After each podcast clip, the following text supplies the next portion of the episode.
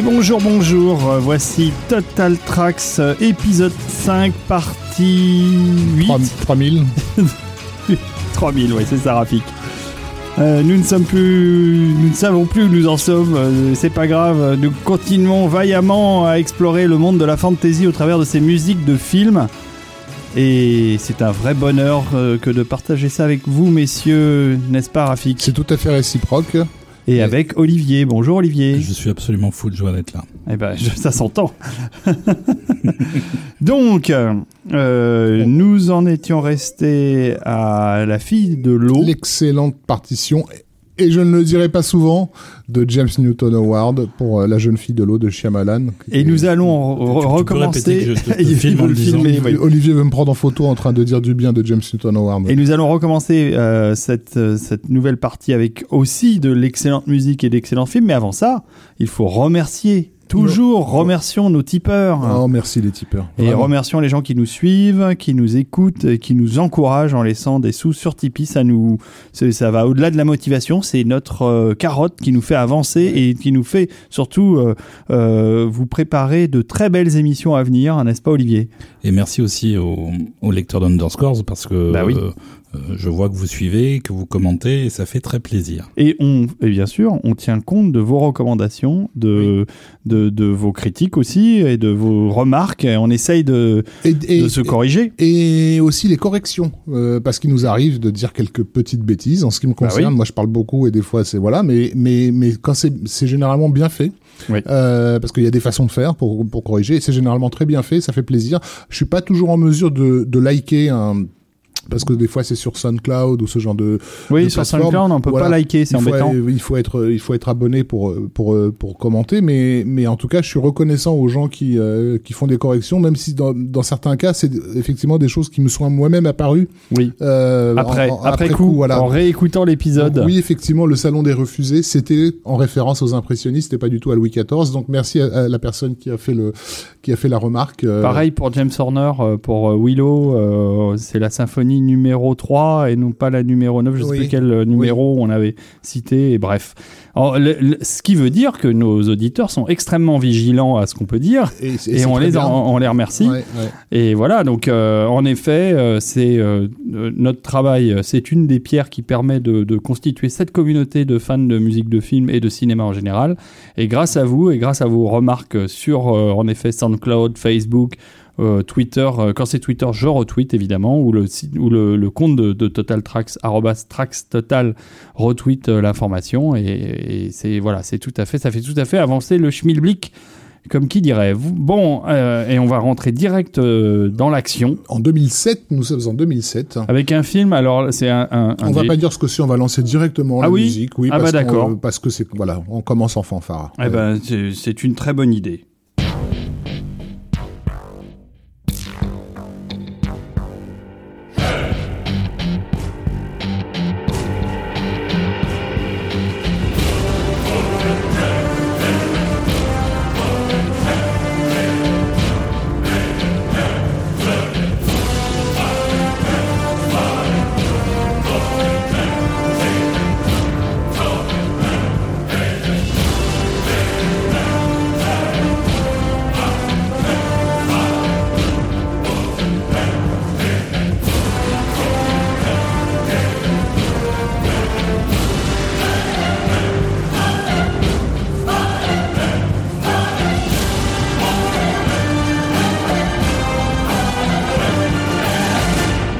Alors, euh, l'ami Alan Silvestri, euh, comme on le disait dans le dernier épisode, n'a pas eu la chance de pouvoir faire la musique des Pirates des Caraïbes, mais son ami euh, réalisateur euh, Zemeckis euh, lui donne l'occasion ici de composer peut-être une des plus belles partitions de fantasy des années 2000. En tout cas, une- je trouve une des plus, une des plus péchues, euh, Ouais. tout en étant musicale, Mm, hein, mm, pour mm, euh, mm. ne pas citer euh, ceux dont, qui sont occupés des Pirates des Caraïbes.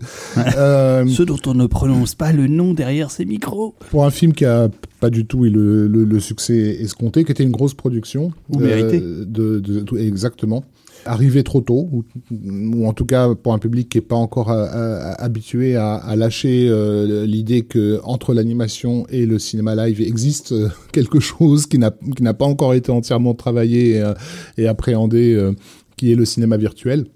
Donc euh, c'est Beowulf de, de Zemeckis, qui est basé sur un scénario de, Neil Gaiman et euh, Roger Avary, excusez du peu, hein, donc le, co-créateur de, de Pulp Fiction, qui revient en fait sur le texte original de Beowulf, qui est un texte fondateur de la, de la culture anglo-saxonne, c'est un des plus anciens textes saxons euh, connus qui a inspiré en fait toute la fantaisie. Euh, Tolkien lui-même euh, s'inscrit dans le sillage de, du récit de, de Beowulf euh, à travers les, les, le Chevalier du Rohan euh, dans, dans, Le Seigneur des Anneaux.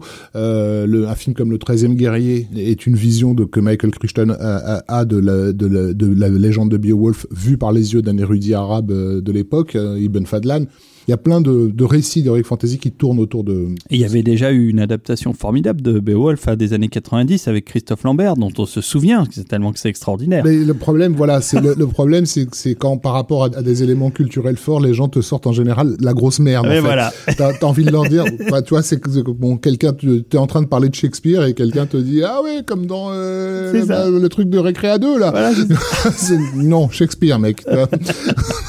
non mais j'ai fait ça volontairement. Hein. Je, sais bien, provocation euh, de bas étage. Mais voilà, donc un film qui aussi n'a pas été exploité comme il aurait dû l'être. Mais oui, parce que c'est trop, c'est trop tôt, comme tu disais, c'est arrivé trop tôt. La, avant, la, 3D était pas prête. Avant Avatar, la 3D était pas, il n'y avait pas suffisamment de salles équipées. En France, il y avait une seule salle qui le passait dans les conditions idéales, qui était le, le Disney Village, oui. qui était une salle IMAX 3D. Euh, j'ai, moi, j'ai pu faire la, la différence puisque j'ai découvert le film en projection de presse euh, 2D 35 euh, de base, de merde et je l'ai revu ensuite à sa sortie au Disney Village et j'ai halluciné parce que c'est la première fois de ma vie hein, où ça m'a fait cet effet-là. Je n'ai pas vu le même film, pas seulement en termes de spectacle, je n'ai pas vu le même film en termes de récit, c'est-à-dire que je découvrais les subtilités du récit que la version 2D annihilée en fait. C'est pour ça qu'on a eu la chance de pouvoir faire une projection 3D enfin l'année dernière au club de l'étoile mmh. euh, et j'ai vraiment encouragé les gens à re venir revoir le, le film et à la sortie les spectateurs étaient d'accord avec ce que je leur avais euh, vendu. Ils m'ont dit c'est effectivement c'est pas le même film. On n'a pas compris la même chose quoi. Simplement parce que la mise en scène 3D de Zemeckis te donne des informations et des éléments sur les rapports entre les personnages qui disparaissent complètement de la version mmh. en, en aplat. Euh, donc voilà. Euh, Alors malheureusement mmh à part le cinéma, il n'y a pas moyen de le non. voir en 3D parce qu'il n'y a aucun Rien. support 3D ouais, de ouais. ce film. C'est ça qui est incroyable. Ouais. Et c'est aussi un film qui malheureusement n'a pas été compris comme euh, étant autre chose qu'un film d'animation, alors que ce n'est pas un film d'animation. Euh, il y a un casting 4 étoiles. Bah ce sont vraiment les comédiens que l'on voit. C'est Ray Winston, Anthony Hopkins, John Malkovich, Robin Wright, Crispin Glover, Angelina Jolie, etc. Ça va quand même au niveau casting. Mm, mm, mm. Euh, ils n'étaient pas là pour donner leur voix aux personnages. Ils sont là pour interpréter et incarner les personnages. Et pareil, quand on voit le film en 3D, en IMAX, le jeu du comédien ressort d'une façon évidente.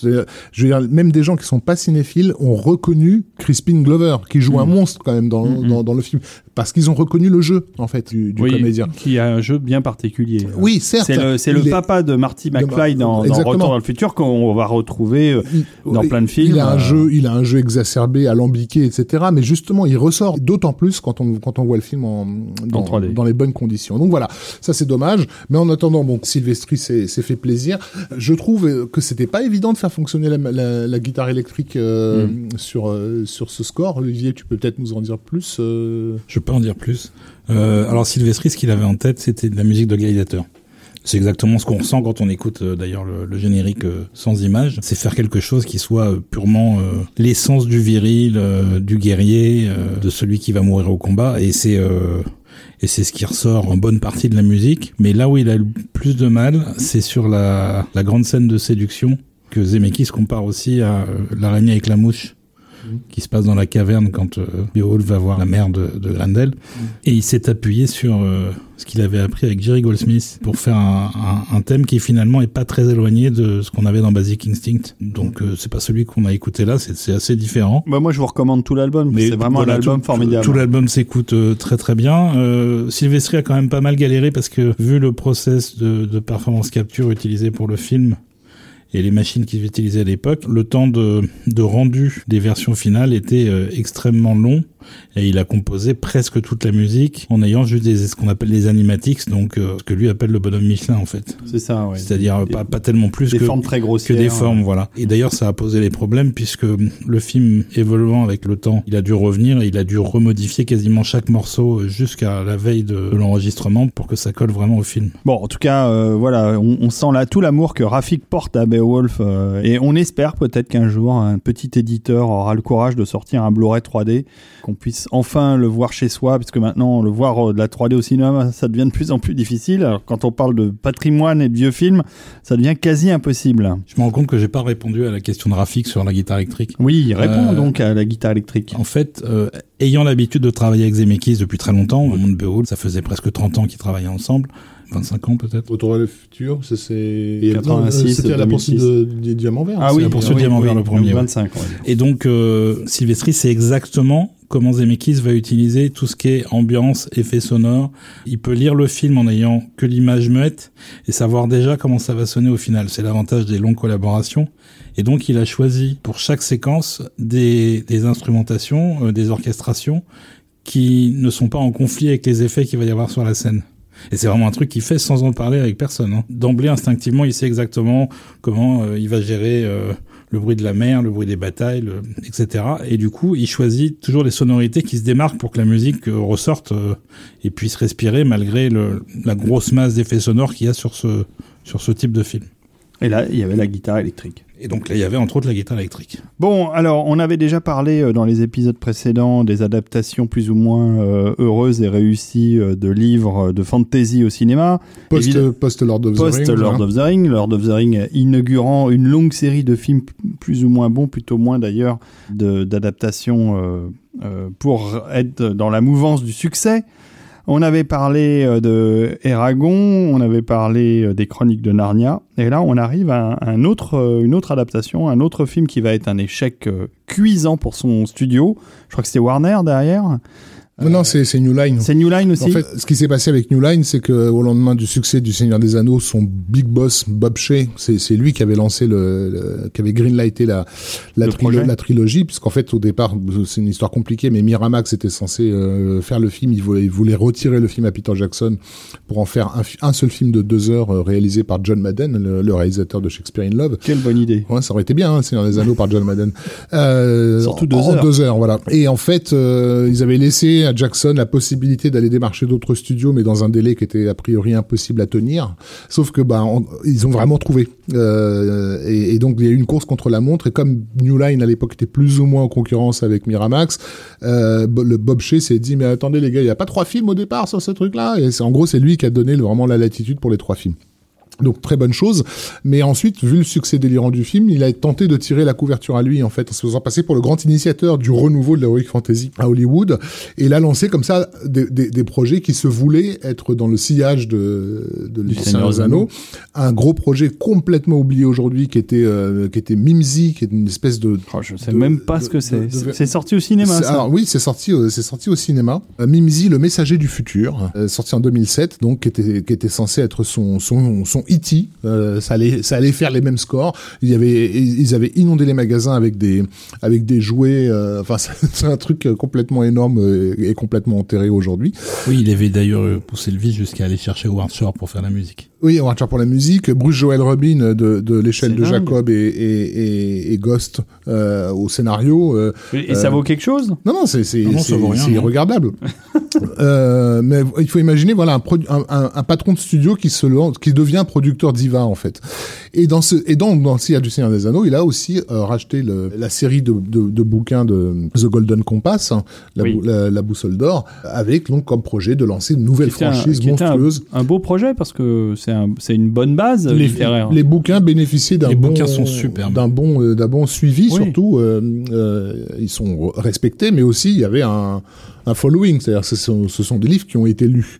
L'adaptation filmique partait sur de bonnes Sur de bases, bonnes bases. on va dire. Sauf que bah, justement, le- comme les gens, encore aujourd'hui, hein, les gens ne comprennent pas la, la particularité qu'a été Le Seigneur des Anneaux. C'est vraiment un film qui s'est fait Bah, hors grâce à Peter Jackson Ouais, mais surtout. bah, un film qui s'est fait hors du cadre hollywoodien, avec une méthode de travail très particulière, des gens particulièrement investis. Enfin, je vais pas vous, vous renvoyer vers les making-of qui sont suffisamment bien faits sur les, les éditions de- des versions longues pour donner un aperçu de l'aventure humaine que qu'ont Bah été, qu'ont ces films. Mais cette aventure humaine, elle permet justement la concrétisation de projets impossibles, quoi. Euh, là où lorsque c'est fait à Hollywood et géré par les studios eux-mêmes, bah ça donne effectivement ça donne la boussole d'or, c'est-à-dire ce qu'on appelle grossièrement un film de luxe, mais dans la version ironique du terme, c'est-à-dire une espèce de catalogue pour parfum, plutôt que de, que de l'heroic fantasy. Euh, Et pourtant, euh, beau casting, euh, une bonne base littéraire, le réalisateur, je vois pas qui c'est, mais bon. C'est Chris Waits, c'est lui qui a fait également, je crois, le deuxième épisode de Twilight, pour lequel il avait également pris le même compositeur que La Boussole d'Or, c'est-à-dire Alexandre Desplat. Mais, mais, le film est une, est une aberration quand on connaît le bouquin en fait, euh, puisqu'ils ont ils ont trouvé que c'était pas suffisamment construit comme un scénario. Ils ont commencé à déplacer les pans entiers dans le film en, en bouleversant complètement en fait la la structure narrative qui est extrêmement travaillée dans le dans l'œuvre d'origine. Et du coup ça marchait pas. Et en plus c'est quand même centré autour d'une gamine. Et là ils ont casté une tête à claque euh, qui ne génère aucune empathie de la part du hmm. spectateur. Hmm. et pour info la trilogie est de nouveau en train d'être adaptée. Oui ils ont effacé les ardoises et on remet tout à zéro puisque là il y, a, une je crois que c'est Netflix comme le Seigneur des Anneaux d'ailleurs. Non non c'est Amazon le Seigneur des Anneaux. Pas sous-estimer la place d'un réalisateur sur des productions de, de, cette envergure. On n'a pas on n'a pas assez insisté sur qui est Chris Waits. Chris Waits c'est un c'est le réalisateur du plus grand film du 21e siècle, je pense, euh, qui s'appelle American Pie. Ah oui. Ah bah oui, oui. Voilà, qui a, laissé une, une, empreinte durable dans, dans, dans, la culture populaire. Ça veut tout dire. C'est-à-dire mm. euh, Bob, Bob Shea qui est en mode je suis le roi du monde euh, et moi je sais faire de la fantasy. Parce qu'il il avait, il avait ce côté. Il avait ce oui, mais tu vois, Peter Jackson, c'est le réalisateur de Meet the Feebles. Donc chacun son chacun, son, film pour enfants. Personne ne l'a vu celui-là. moi, j'ai vu plusieurs fois et j'apprécie toujours autant. Le lapin qui se drogue. donc, voilà, film de film de luxe avec Nicole Kidman qui montre qu'elle a des jolies robes et, euh, et je pense que la musique est un peu au diapason essentiellement parce que Alexandre Desplat voilà c'est du luxe ouais. C'est du luxe mais c'est ça fait pas vibrer. Donc euh, moi j'aime bien mais il y a des moments agréables dans le score et notamment le morceau qu'on va écouter qui est une scène de survol de, de la ville euh, mythique etc., et des places c'est faire des choses agréables en fait qui plaisent à, à l'oreille. effectivement. On va on va écouter ça tout de suite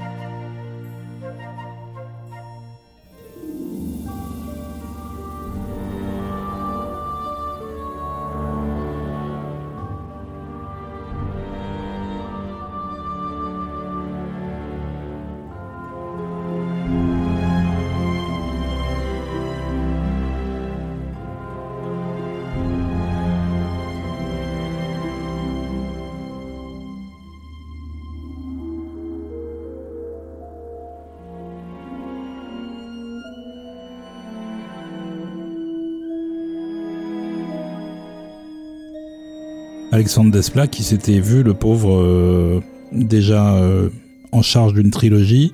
Euh, il n'y a jamais eu qu'un seul film, bien évidemment. et il avait posé les bases pour ça. C'est-à-dire qu'il avait écrit 13 thèmes pour tous les personnages hmm. qui étaient vraiment pensés pour être modifiés, trafiqués au fil de l'histoire. Il avait, il avait lu les, les trois livres et il avait vraiment déjà le canevas complet du truc en tête. Et il n'a jamais eu l'occasion, évidemment, de le, Oh ben, de le mettre en musique. On le sent bien, il perdait pas le nord, euh, Alexandre Desplat, dans le Golden Compass. Vous pouvez rire. On peut, on peut rire. Enfin, quoi qu'il en soit, à la vision. Vous payez aussi pour ces jeux de mots de bas étage, les amis. à la vision du résultat, on est, on n'en sort pas vraiment enchanté. Non, c'est dommage. Oh, c'est bon ça aussi. Bravo.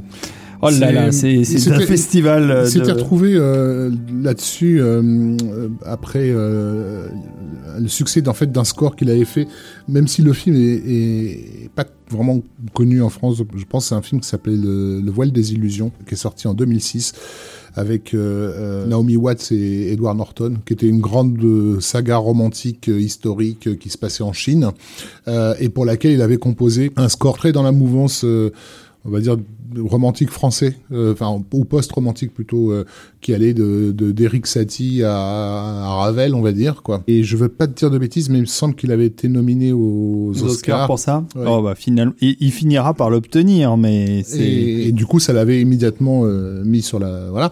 Et dans cette idée de film de luxe, parce que c'était vraiment le, projet de Golden Compass, l'idée d'avoir un, un compositeur français qui nous fait une musique, parce que pour les Américains, le la France reste associée au luxe, hmm. y compris musicalement.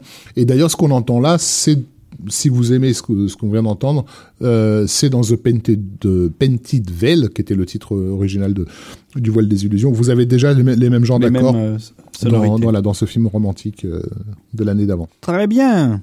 Et eh bien la même année, en 2007, il y a deux autres films qui nous intéressent en fantasy, même trois avec euh, des compositeurs euh, un peu différents de ce qu'on a l'habitude d'avoir euh, dans ce domaine, dont un que j'aime particulièrement qui s'appelle Aaron Zigman pour un film qui m'a touché alors c'est peut-être pas un film très connu, mais qui s'appelle Bridge to Terabithia. Oui, le secret de Terabithia, ouais, et qui est pas mal du tout. C'est un film étonnant. Alors c'est vraiment un film de fantasy parce qu'il y a un univers fantastique médiéval avec des créatures et avec des combats et avec plein de choses. Et avec des géants. Hein. Et avec des géants, avec plein, il y a plein de choses. Et il y a surtout euh, ces deux enfants euh, qui vont vivre ces aventures qui sont extrêmement bien joués. Et je ne vous spoilerai pas le film, mais il y a une fin très étonnante pour une production euh, américaine. Et franchement, enfin moi, ça m'avait, ça m'avait un peu scotché. Je trouve que ce film n'a pas eu la chance qu'il aurait dû avoir. À sa sortie, n'est-ce pas Rafik? Oui, oui, je suis d'accord. C'est un film, euh, c'est un film sensible sur euh, la nécessité euh, d'un imaginaire fort pour des enfants qui doivent affronter les choses difficiles de, dans leur existence et, qui se servent en fait de ça. C'est un, thème récurrent hein, de, l'univers des fantasy, qui se servent justement de, de, leur capacité à rentrer dans le monde imaginal pour pour y résoudre leurs leur, leur conflits et leurs démons en fait. On retrouvera ça dans le film de Bayona euh, Monster Calls quelques années plus tard avec une thématique euh, un peu proche. Oui, oui, bien sûr, la confrontation au deuil et tout ça, bien euh, c'est des thèmes fréquents hein, dans la fantasy, c'est déjà au cœur de, du magicien d'Oz. Hein. Mm. Encore une fois, si si vous revenez au bouquin d'origine ou au film dont on a parlé Return to Oz, Oz un monde, extraordinaire, c'est des films qui traitent de la notion de, folie en fait et comment l'esprit d'un enfant peut s'enfermer dans un monde imaginaire comme échappatoire à, la dureté imposée par l'existence. Donc on va écouter euh, quelques minutes de Bridge of Terabithia d'Aaron Zigman, ça date de 2007 et c'est très très joli.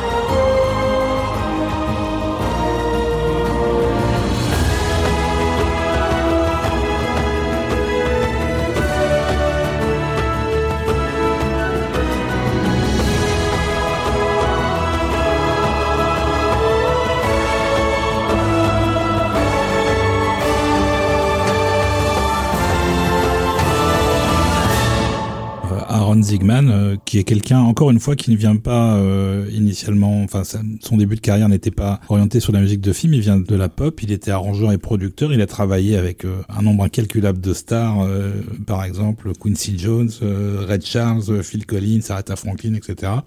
Et il a commencé la musique de film dans les années 90. Euh, je pense que Terabithia, c'est sa plus grande réussite. Ouais, c'est un superbe album. Le, le- le score entier est très beau. Mais il y a pas mal de choses bien dans sa dans sa carrière de compositeur de film parce qu'il a une il a une vraie sensibilité.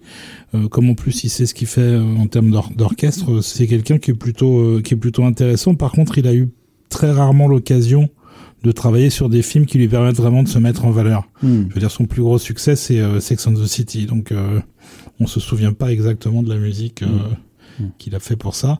Mais euh, bon, il a, il a même pas encore 60 ans, donc euh, je me Oh dis bah, que peut- peut-être qu'il a encore une chance de pouvoir percer vraiment avec. euh, Encore un petit jeune, tout ça. voilà. Et, et- et d'ailleurs, quand on écoute euh, le morceau qu'on vient de mettre, euh, moi je trouve que ça ressemble assez à ce que pourrait faire par exemple James Newton Howard. Oui. N'est-ce pas, Rafik? N'est-ce pas, Rafik? Donc, euh, je vous recommande Bridge of Terabithia, le score d'Aaron Zigman, mais aussi le film euh, qui vaut le coup d'être vu si vous ne l'avez pas euh, déjà regardé. Restons en 2007 avec un compositeur euh, beaucoup plus connu de nous et des amateurs de musique de film, et surtout un compositeur qui a l'habitude de travailler pour la maison Disney.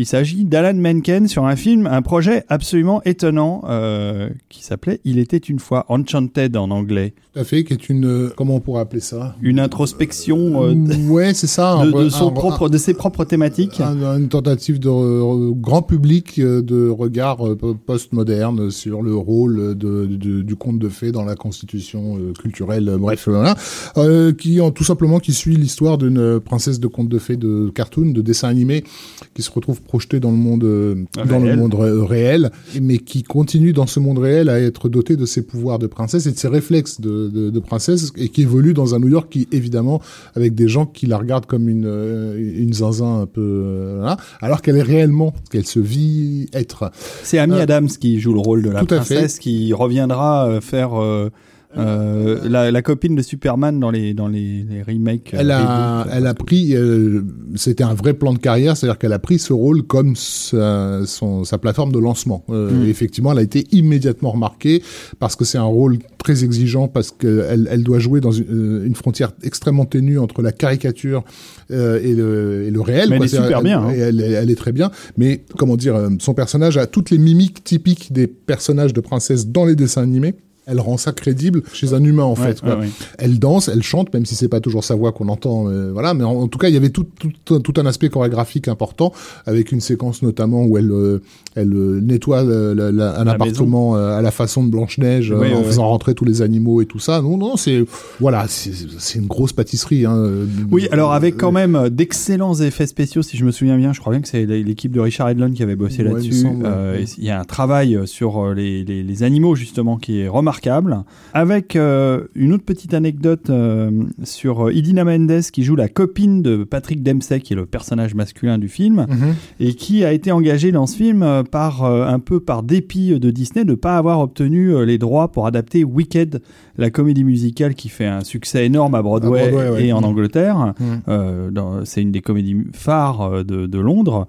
Et euh, Idina Mendes, qui était la sorcière principale de Wicked, euh, se verra offrir ce rôle euh, afin de, et Disney ayant en tête de lui mettre un pied dans la maison euh, pour l'avoir sous la main et pouvoir s'en servir euh, peut-être pour d'autres productions, ce qui va arriver d'ailleurs avec La Reine des Neiges où elle prendra euh, le rôle principal de, la reine Elsa, où elle fera la voix et les chansons évidemment puisque c'est une chanteuse. Et voilà comment Disney a récupéré une des créatures d'une comédie musicale tant convoitée et pas obtenue. Ils ont quand même réussi à récupérer sa, sa voix principale. Enfin, ça, c'est pour l'anecdote. Moi, je trouve que la musique de Alan Menken, qui est le compositeur de la comédie musicale euh, à Hollywood. hein. C'est l'homme qui a déjà euh, sur le film euh, Little Shop of Horror avait fait un score formidable. hein. C'est d'abord une comédie musicale formidable réalisée par Frank Oz avec les créatures de Jim Henson, la, la plante géante et tout. C'est c'est un film absolument tordant et une très bonne musique de Alan Menken. Et c'est lui qui a mis remis le pied à l'étrier d'une maison Disney qui était en perdition à la fin des années 80 et qui se cherchait et qui, grâce à La Petite Sirène, puis euh, enchaînant euh, La Belle et la Bête, Aladdin, euh, a réussi à, redécoller. ils lui ont fait une petite infidélité sur le Roi Lion parce qu'ils avaient Elton John et, et Zimmer. Et puis ils sont revenus à lui juste après avec les autres dessins animés, que ce soit Pocahontas, Le Bossu de Notre-Dame. À nouveau une petite infidélité avec Mulan, mais il est vite revenu aux commandes sur, sur Hercule, qui n'a pas été un succès d'ailleurs et, sur des, comédies musicales plus récentes. Bref, j'adore, vous l'aurez entendu, j'adore euh, Alan Menken et ses compositions. Et pour Il était une fois, il a à nouveau fait des chansons et euh, des thèmes. Ce, que je trouve intéressant chez Menken, c'est qu'il arrive à maîtriser les deux. Il maîtrise et les chansons, que je trouve réussies, et aussi le pur score euh, symphonique de, de ces films. Vous êtes d'accord avec moi, les amis? Je suis tout à fait d'accord. Euh, il a donné le son du renouveau Disney qui perdure encore aujourd'hui quelque part, puisque euh, Mencken lui-même euh, dit qu'il a l'occasion, dès que Disney fait euh, une adaptation live d'un de ses classiques des années 90, ils l'ont déjà fait avec Aladdin et avec La Belle, et la Bête, il, il, le rappelle. il réadapte sa musique. ben on va reparler juste après de la, belle, de la réadaptation de La Belle et la Bête. On va déjà écouter un morceau d'Il était une fois. Vous verrez, c'est quand même assez typique.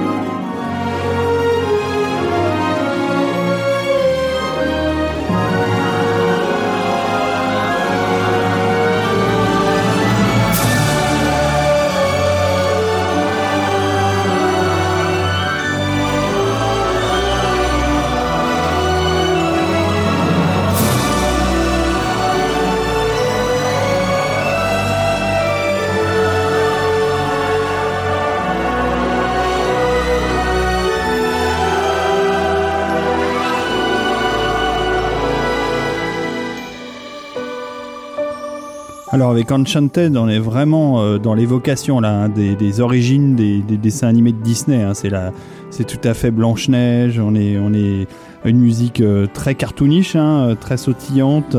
Mais Menken est capable aussi de choses beaucoup plus sérieuses et dramatiques, comme il l'a prouvé avec l'introduction de La Belle et la Bête, qu'on retrouve en 2017, comme tu le disais Olivier. Il, a été rappelé sur les adaptations en live, et tant mieux parce que finalement qui de mieux que Alan Menken peut faire du Alan Menken? C'est une bonne chose qu'il ait été rappelé quand même sur les, sur les adaptations live, même si Aladdin est une catastrophe. Ça, voilà, ça dépend sur lequel. Autant La Belle et la Bête, il, a, il a très bien revisité le matériau d'origine.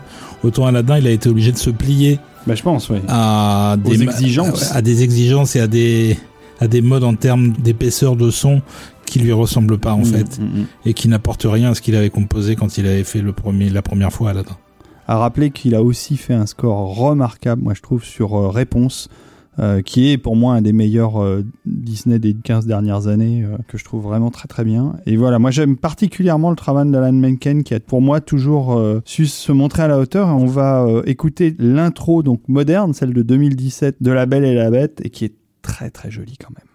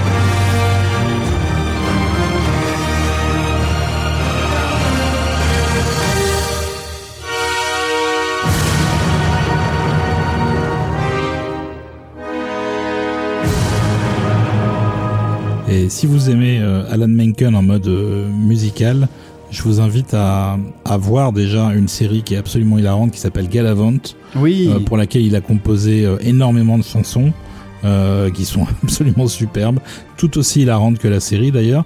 mais il n'a pas par contre signé le score de, de cette même série qui est composé par Christopher Lennertz. Hmm. qui est un bon compositeur. Qui est un très bon compositeur. Bon compositeur. Pour terminer avec euh, Il était une fois, enfin Enchanted, euh, c'est un vrai film de fantasy, hein, nous y trompons pas. Bah, il y a, de toute façon, c'est l'idée d'un personnage qui passe d'un monde à l'autre. Donc déjà, euh, et puis il y a des créatures fantastiques. évidemment, il y a de la magie et il y a même un dragon. Si vous l'avez pas vu et si vous voulez faire plaisir à vos enfants, je vous recommande de regarder Enchanted. C'est un très chouette spectacle. Ça, tient debout. Et puis c'est réalisé par Kevin Lima, qui est quelqu'un qui vient du, du, du dessin animé. Euh, il était déjà. On a parlé de dans d'autres émissions de Bernard et Bianca au Pays des Kangourous, ce genre de truc. Il était derrière ces, euh, ces, ces, ces projets-là, ouais. Et nous en reparlerons parce que le dessin animé, c'est pour ça qu'on s'étend pas trop sur Alan Menken, mais le dessin animé fera l'objet euh, d'une émission ou d'une série, d'une saga, euh, de Total Tracks.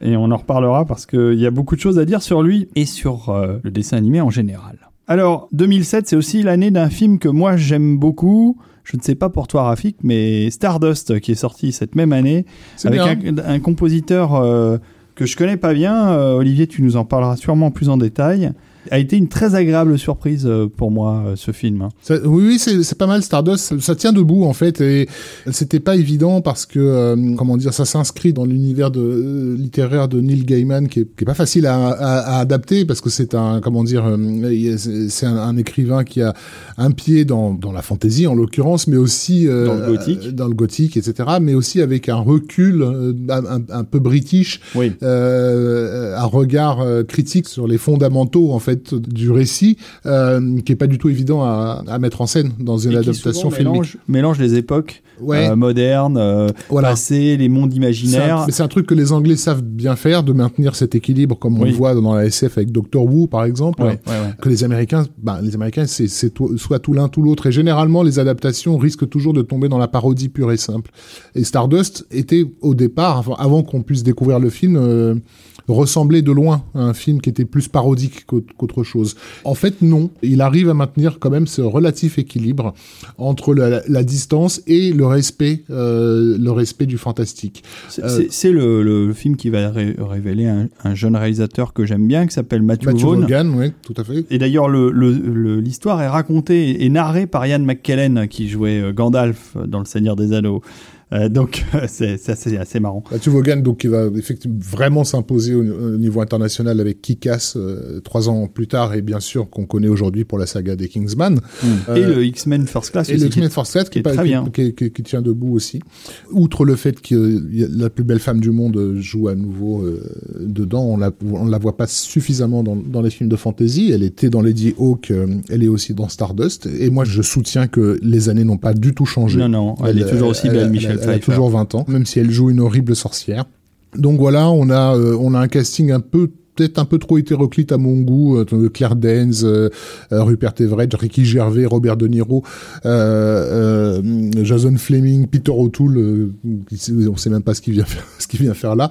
Une séquence plutôt embarrassante d'ailleurs où De Niro euh, s'habille avec des vêtements de, de femme et c'est pas c'est pas forcément ce qui est le plus drôle dans dans le, dans film. le film. Mais voilà, mais non ça tient debout, c'est c'est c'est sympa. Et la, et, et la musique offre des des, des moments d'inspiration assez inattendus.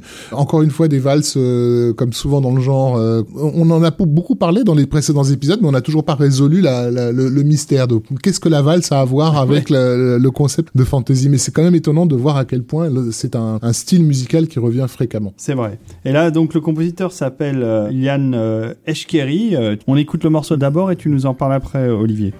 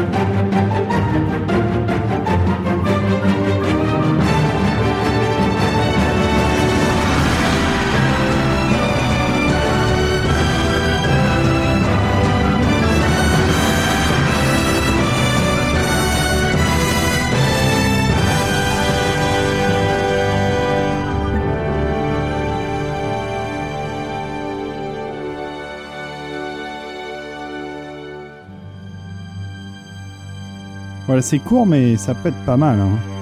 Oui, et c'est vraiment le score qui a révélé Eshkiri qu'on connaissait absolument pas à l'époque. Euh, alors c'est marrant parce que on parlait euh, précédemment d'Edward Schirmer. Euh, il a lui aussi travaillé avec Schirmer et avec Michael Kamen. Il a aussi travaillé avec des artistes pop euh, avant de venir à la musique de film. Et puis il s'est fait un petit nom depuis depuis Stardust. Déjà, il est resté fidèle à Matthew Vaughn pendant quelques films, ouais. puisque c'est lui qui avait fait entre autres euh, Kick-Ass avant que ça parte en vrille et qu'il fasse venir plein d'autres compositeurs, parce que la bande la bande originale de Kick-Ass c'est vraiment n'importe quoi.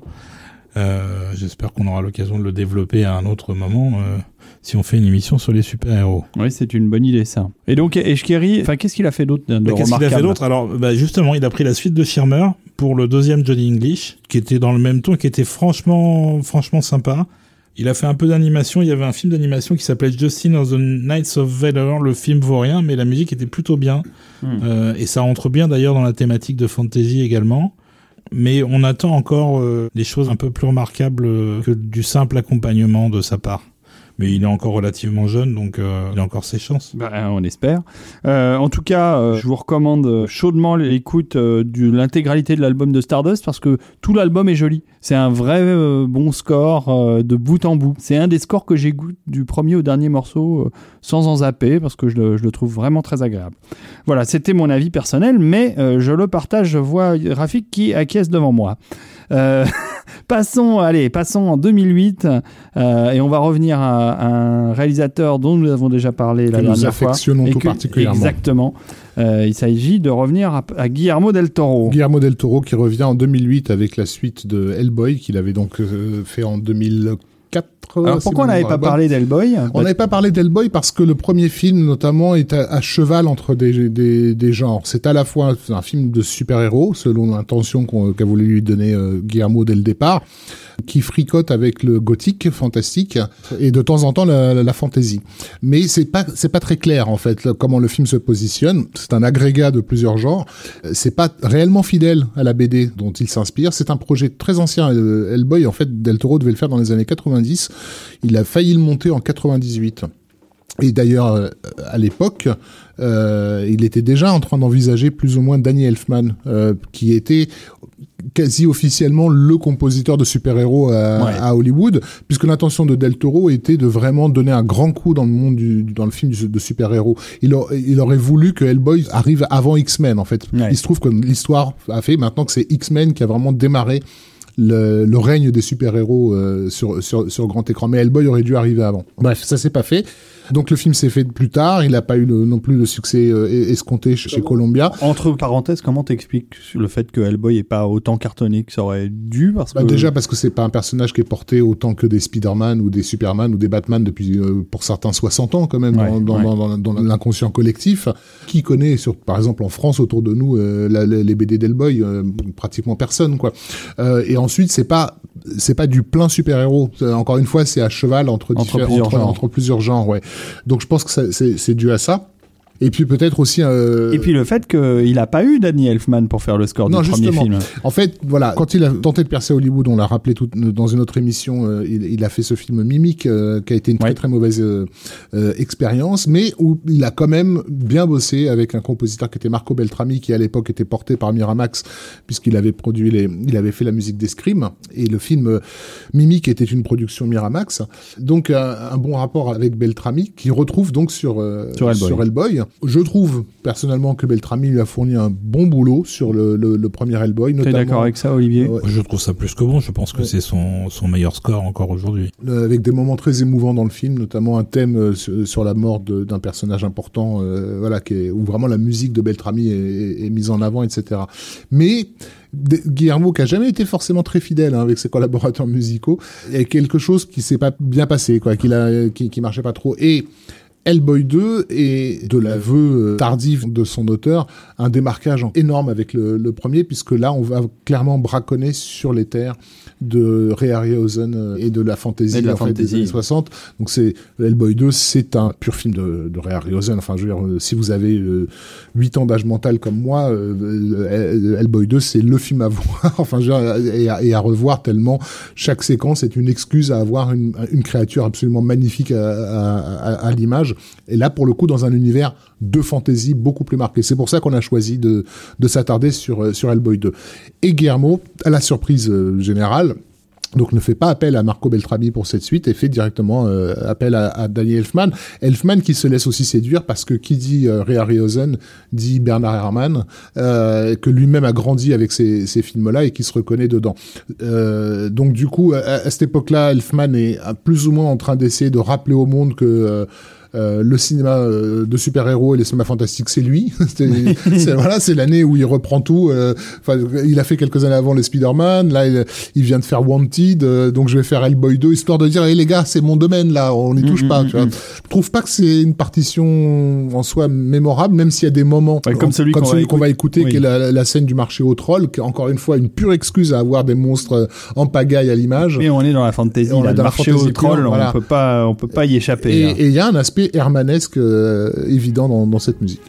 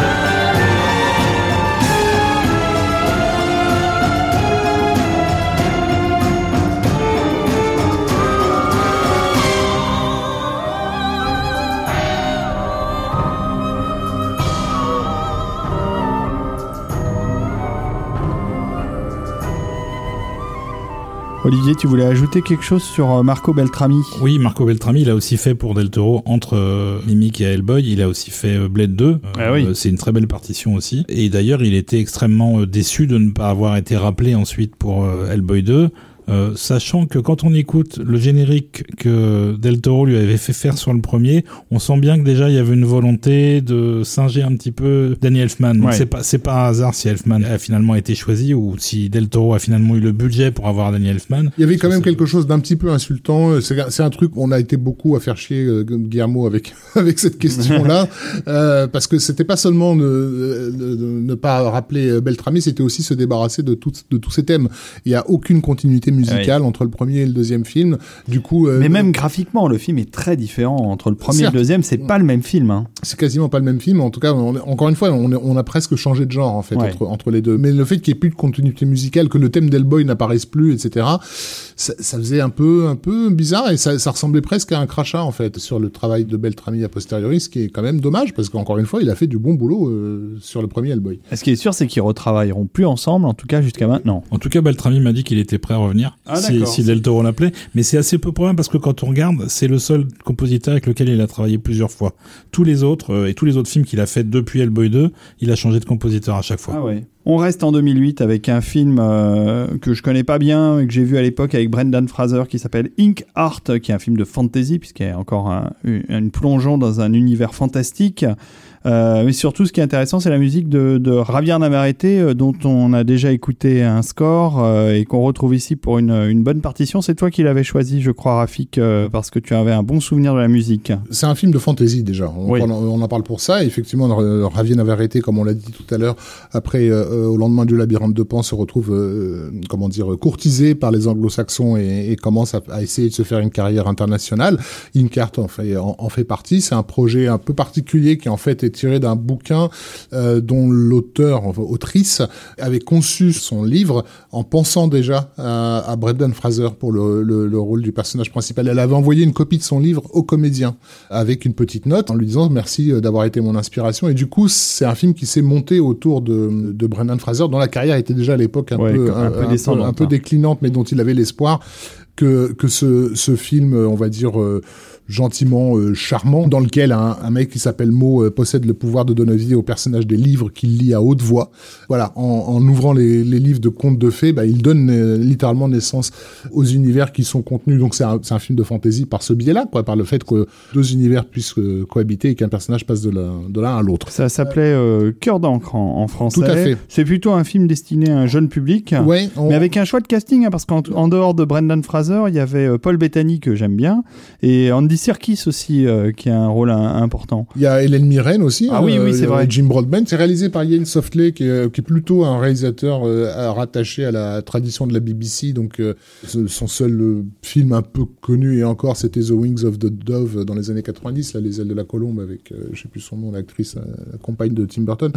C'est pas, non, bon là, c'est pas un, un film mémorable. C'est juste intéressant de voir que Brendan Fraser on en a parlé par rapport à un film qui s'appelait Monkey Bone.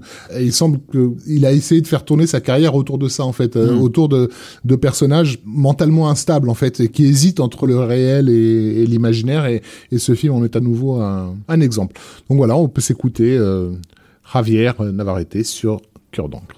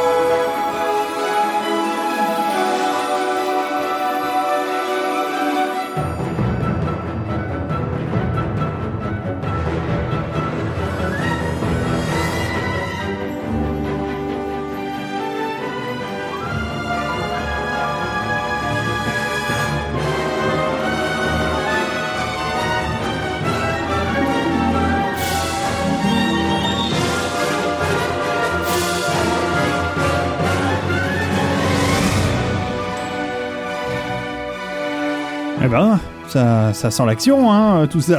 Non, c'est bien, on voit que Javier Navarrete euh, s'est bien euh, adapté au, film holi- de type hollywoodien et qu'il a su euh, euh, rendre son style très percutant. hein, là, le, film, euh, le film est plein d'action, enfin ça s'entend en tout cas. Action effets spéciaux, c'était de Double Negative qui s'était occupé des effets spéciaux du, du, du film, qui est une, Ouais. une boîte qui avait beaucoup bossé sur le Hellboy 2 aussi à la même époque en fait. Ouais. Mm. C'est la boîte dans le vent euh, pour ce moment-là, ce qui est 2008 et d'ailleurs euh, reste un film à, à aborder euh, cette année-là.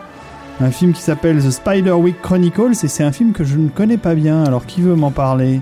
Les chroniques de Spiderwick, euh, bah alors c'est un... Rien à voir avec Spider-Man. Une fois de plus, on est dans le territoire de la fantasy avec la cohabitation de l'univers réel et d'un univers imaginaire. On est dans la lignée aussi de Terabithia dont on a parlé Ah oui. euh, euh, tout à l'heure. Donc Ah, voilà, ça fait partie de ces films qui se sont faits à cette époque-là dans cette tentative de créer une fantasy euh, adaptée aux enfants, on va dire.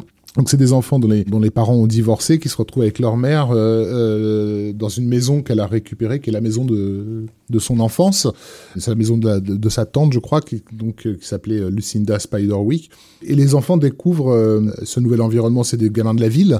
Ils sont pas super contents de se retrouver un peu perdus dans les, dans les bois. Et, et l'un d'entre eux, qui est un peu le- à part, on va dire, découvre qu'en fait, il y a des créatures dans, dans le jardin. Mais tout le monde ne les voit pas, euh, ces, ces, ces créatures. Donc voilà, la forêt est hantée par des créatures euh, imaginaires. Il y a eu qu'un chapitre de Spider-Wick. Oui, oui, tout à fait, C'était pas tiré d'un livre d'ailleurs. Si, si, c'est une série avec cinq volumes à date, je crois. Ça n'a pas dû être un gros, gros succès. et Du Non. coup, euh, C'était un film produit par Nickelodeon. Euh, Tout à fait. Sur un scénario d'un- d'un d'un personnage euh, très particulier euh, qui s'appelle John Sayles, qui est à la fois un intellectuel et quelqu'un qui a souvent bossé dans la série B de l'école euh, Roger Corman. Euh, on lui doit un film qui s'appelait The Brother from, from Another Planet, où il y avait un, un, un extraterrestre de venait visiter les, les terriens, mais en, en ayant la mauvaise idée de, de prendre l'apparence d'un homme noir.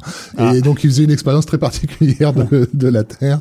Et il a fait un film assez remarquable qui est absolument et totalement inconnu, qui s'appelle City of Hope en 1991. Si vous arrivez à mettre la main dessus, je vous le conseille. Mais c'est surtout connu comme euh, comme scénariste. On lui doit des Piranha, euh, l'incroyable Alligator, euh, Hurlement. Enfin vraiment l'école Corman à à fond les ballons. Et donc il euh, il est euh, curieusement der- derrière cette adaptation. Euh, c'est pas quelqu'un qui est forcément très à l'aise avec le fantastique, mais par contre qui sait écrire des personnages. Et le film est pas exceptionnel, mais le- les personnages de gamins ne font pas euh, téléphoner et forcer comme souvent dans les productions euh, hollywoodiennes de ce type. Mhm. On a l'impression d'avoir affaire à des vrais mômes en fait. Ouais. Euh, ça c'est un des bons points du film. Et donc la musique d'Arner est un peu euh, Et oui, parce que là, on parle de. James Horner, c'est quand même pas n'importe qui. Exactement, mais là on arrive à une époque de, je trouve, hein, de sa carrière où il est, il semble épuisé en fait. Et quand on écoute la musique de Spiderwick, on a envie de lui dire mais bouge-toi, fais quelque chose. On a l'impression qu'on va aller vers un crescendo, vers une concrétisation et on n'y va jamais en fait. C'est assez frustrant. Il reste son orchestration qui est toujours euh, admirable, Hmm. Comme comme on va l'entendre dans le morceau, mais vous allez voir, on, on va pas jusqu'au bout en Mais fait. tu, tu as raison, je pense qu'il était fatigué parce que en plus on sent à l'écoute du score que euh, il se repose beaucoup sur les films pour enfants qu'il a fait dans les Mhm. années euh, dans les années 90, entre autres plusieurs films d'animation. The Page Master notamment, Euh, ou ce genre de choses. ouais. Tout à fait, même les Fievel, euh, Ouais, ouais. Ça, c'est encore etc. Il n'y a pas tellement, tellement plus d'inspiration que ça. Donc il y croit pas tellement au film. Hmm. Cela dit, comme tu dis, ça reste du Horner et donc c'est Ça reste du James Horner. c'est quand même super bien arrangé, super bien enregistré. Donc euh, pour ça qu'on va vous mettre un extrait.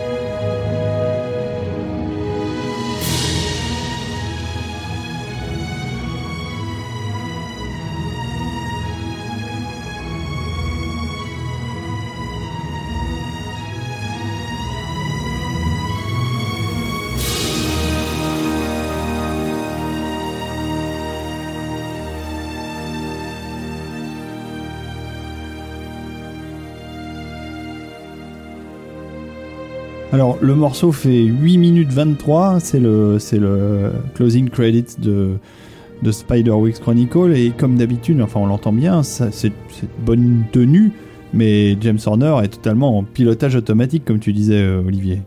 Oui. oui, on va pas le commenter plus que ça parce que c'est quelque chose qu'on Non, mais c'est toujours agréable à entendre. C'est toujours très bien écrit, euh, mais on sent vraiment que l'inspiration euh, n'est pas là. C'est comme ça. euh, Horner nous a quand même gratifié de- d'excellentes partitions, mais, mais euh, on l'a signalé parce que le film était quand même un film de fantasy. Et on va terminer sur euh, cette, euh, cette partie, sur euh, la fin des années euh, 2009. Alors nous nous sommes euh, dit que nous ne parlerions pas de Solomon Kane, donc nous n'en parlons pas. Euh, ni de la musique, euh, ni du film. Chut. Et, mais par contre, on va parler euh, du secret de Mounacre. Bah, en fait, euh, c'est un film qui euh, euh, lui aussi est à cheval entre plusieurs genres puisque c'est donc c'est de la fantaisie, mais en même temps euh, c'est de la fantaisie qui, qui va beaucoup chercher du côté de, du film de maison hantée, puisque c'est l'histoire d'une femme dont les parents euh, sont morts et, et lui ont laissé un livre qui s'appelle euh, les, les anciennes chroniques de la vallée de Mounacre, qui raconte une histoire d'une princesse de la lune, voilà, qui est Oui, une donc on est bien dans la bref. quoi. Elle se retrouve à vivre dans un manoir qui est le manoir Mounacre et elle va commencer à constater des choses étranges dans ce dans ce manoir comme euh, la nourriture qui apparaît euh, mystérieusement, euh, des pianos qui jouent tout seuls. Donc vraiment le film de maison hantée basique avant que s'ouvre à elle l'existence d'un univers alternatif peuplé de, de licornes et voilà de choses de choses plus évidemment fantastiques quoi. Donc c'est un film dans lequel on peut retrouver euh, des comédiens pour lesquels on a une certaine affection Mais oui. voilà, de, de genre Tim Curry. Tim Curry voilà. Ah Moi j'aime beaucoup aussi euh, Natasha McKellon qui est pas une actrice qui a eu forcément euh, beaucoup de rôles marquants mais bon on se souvient d'elle euh, je crois que c'était dans Truman Show c'est ça hein donc euh, ah oui, voilà. ça c'était bien. c'est réalisé par Gabor Ksupo je sais même pas comment Comment ça se prononce voilà. exactement Oui, c'est un, ré- un réalisateur hongrois qui a pas vraiment fait son, ça, voilà qui s'est pas fait de nom. euh, Et puis surtout qui vient de l'animation. Donc on sait- le truc c'est que c'est une production. euh, on est à cette époque-là dans les films qui sont produits dans les pays de l'est, notamment en, en Hongrie et en Tchécoslovaquie. Là, celui-ci, je crois que celui-ci est tourné en Hongrie, euh, ce qui explique aussi le, le- le fait de prendre un réalisateur local, même si le mec il a à son actif essentiellement un dessin animé qui s'appelait Les Regrats, si tu veux. Donc on ne voit pas trop le rapport avec Mounacre, mais au moins il est en mesure de parler avec l'équipe, l'équipe du film du film, voilà. Donc j'ai pas grand chose d'autre à dire sur euh, sur ce film. Bah, On va euh, peut-être dire un mot sur le compositeur. C'est un film assez confidentiel quand même, euh, et, euh, et quand on fait des petits projets euh, avec des petits budgets, on prend des gens pas connus. Euh, donc il est allé chercher Christian Hansen, Rien à voir avec Jim Henson. rien pas- à voir, rien à voir avec, Jim Henson, euh, qui s'était fait connaître euh, un petit peu avant Monaco, deux trois ans avant par un, fi- un film, je crois que c'était 2006, qui s'appelait Sévrance, Mhm. qui était un thriller euh, assez sympa, assez décapant. de Christopher Smith. Hein. Ouais. Et depuis, il est, il est beaucoup resté dans le genre du thriller ou du petit film horrifique. euh, on l'a quand même remarqué sur un autre film qui s'appelait Black Death. Ça, Mm. je pense que vous connaissez. Ah oui. Et, Aussi de Christopher Smith. oui. et il a une tendance comme ça à rester plutôt dans l'ombre euh, pour pas aller trop vers les, les très gros projets, les blockbusters, etc. Je ne sais pas si c'est une volonté de sa part. Euh, parce qu'il préfère les compagnies indépendantes pour avoir une plus grande liberté, parce qu'effectivement il aime bien essayer des choses un peu étranges parfois, ou alors si c'est vraiment qu'il n'a pas eu de chance jusqu'à présent, il est encore relativement jeune, donc euh, on lui souhaite bonne chance, mais, mais il a fait quelque chose de très, euh, de très joli pour, euh, Pour le secret de le secret de Mounacre, oui. C'est de la vraie musique de fantasy euh, à la Patrick Doyle, on, va dire. Eh ben, on va terminer là-dessus. On va se dire au revoir pour cette partie. On arrive donc à la fin des années euh, 2000. euh, on va rentrer dans les années 2010 à la prochaine émission. Donc, on arrive quand même un peu au bout de cette longue aventure qu'est la fantasy en musique de film. Non, mais c'est la saga de l'été. Et donc, euh, avec ce format, ça nous permet, nous, euh, de faire une sélection la plus vaste possible. En tout cas, euh, on remercie encore nos tipeurs. N'hésitez pas à, à tiper, à continuer à tiper ou à proposer à vos amis de tiper ou à votre famille aussi de tiper. Euh, c'est Tipeee euh, slash Total Tracks. Euh, Vous allez nous retrouver facilement. Évidemment, vous nous retrouvez sur tous les réseaux dans lesquels on peut diffuser du podcast, c'est-à-dire euh, SoundCloud, euh, euh, sur euh, podcast, euh, sur Apple Podcast, euh, sur un flux RSS que vous trouverez facilement en suivant nos réseaux sociaux euh, Trax Total pour le Twitter ou, notre Facebook de Total Tracks. Et puis on est aussi sur YouTube, on l'avait pas dit la dernière fois, mais nous avons aussi une chaîne YouTube euh, dont les morceaux sont parfois un peu censurés euh, parce que YouTube veille au grain, au droit de certaines musiques qui n'ont pas le droit de passer sur sur ces, entre ces fourches codines. Euh, résultat, il y a certains épisodes qui sont légèrement censurés euh, de certains morceaux. Mais nous sommes quand même présents euh, sur YouTube et bientôt nous montrerons notre tête sur YouTube et nous danserons devant vous, devant vos yeux ébahis. D'ailleurs, Olivier s'entraîne pour ça toutes les semaines. je vous embrasse les amis. Au revoir Olivier, au revoir Rafik. Salut David. à la prochaine fois, on se retrouve rapidement et on termine cet épisode de Total Cracks avec Le secret de Mounacre 2009. Christian Hanson, et c'est tout de suite.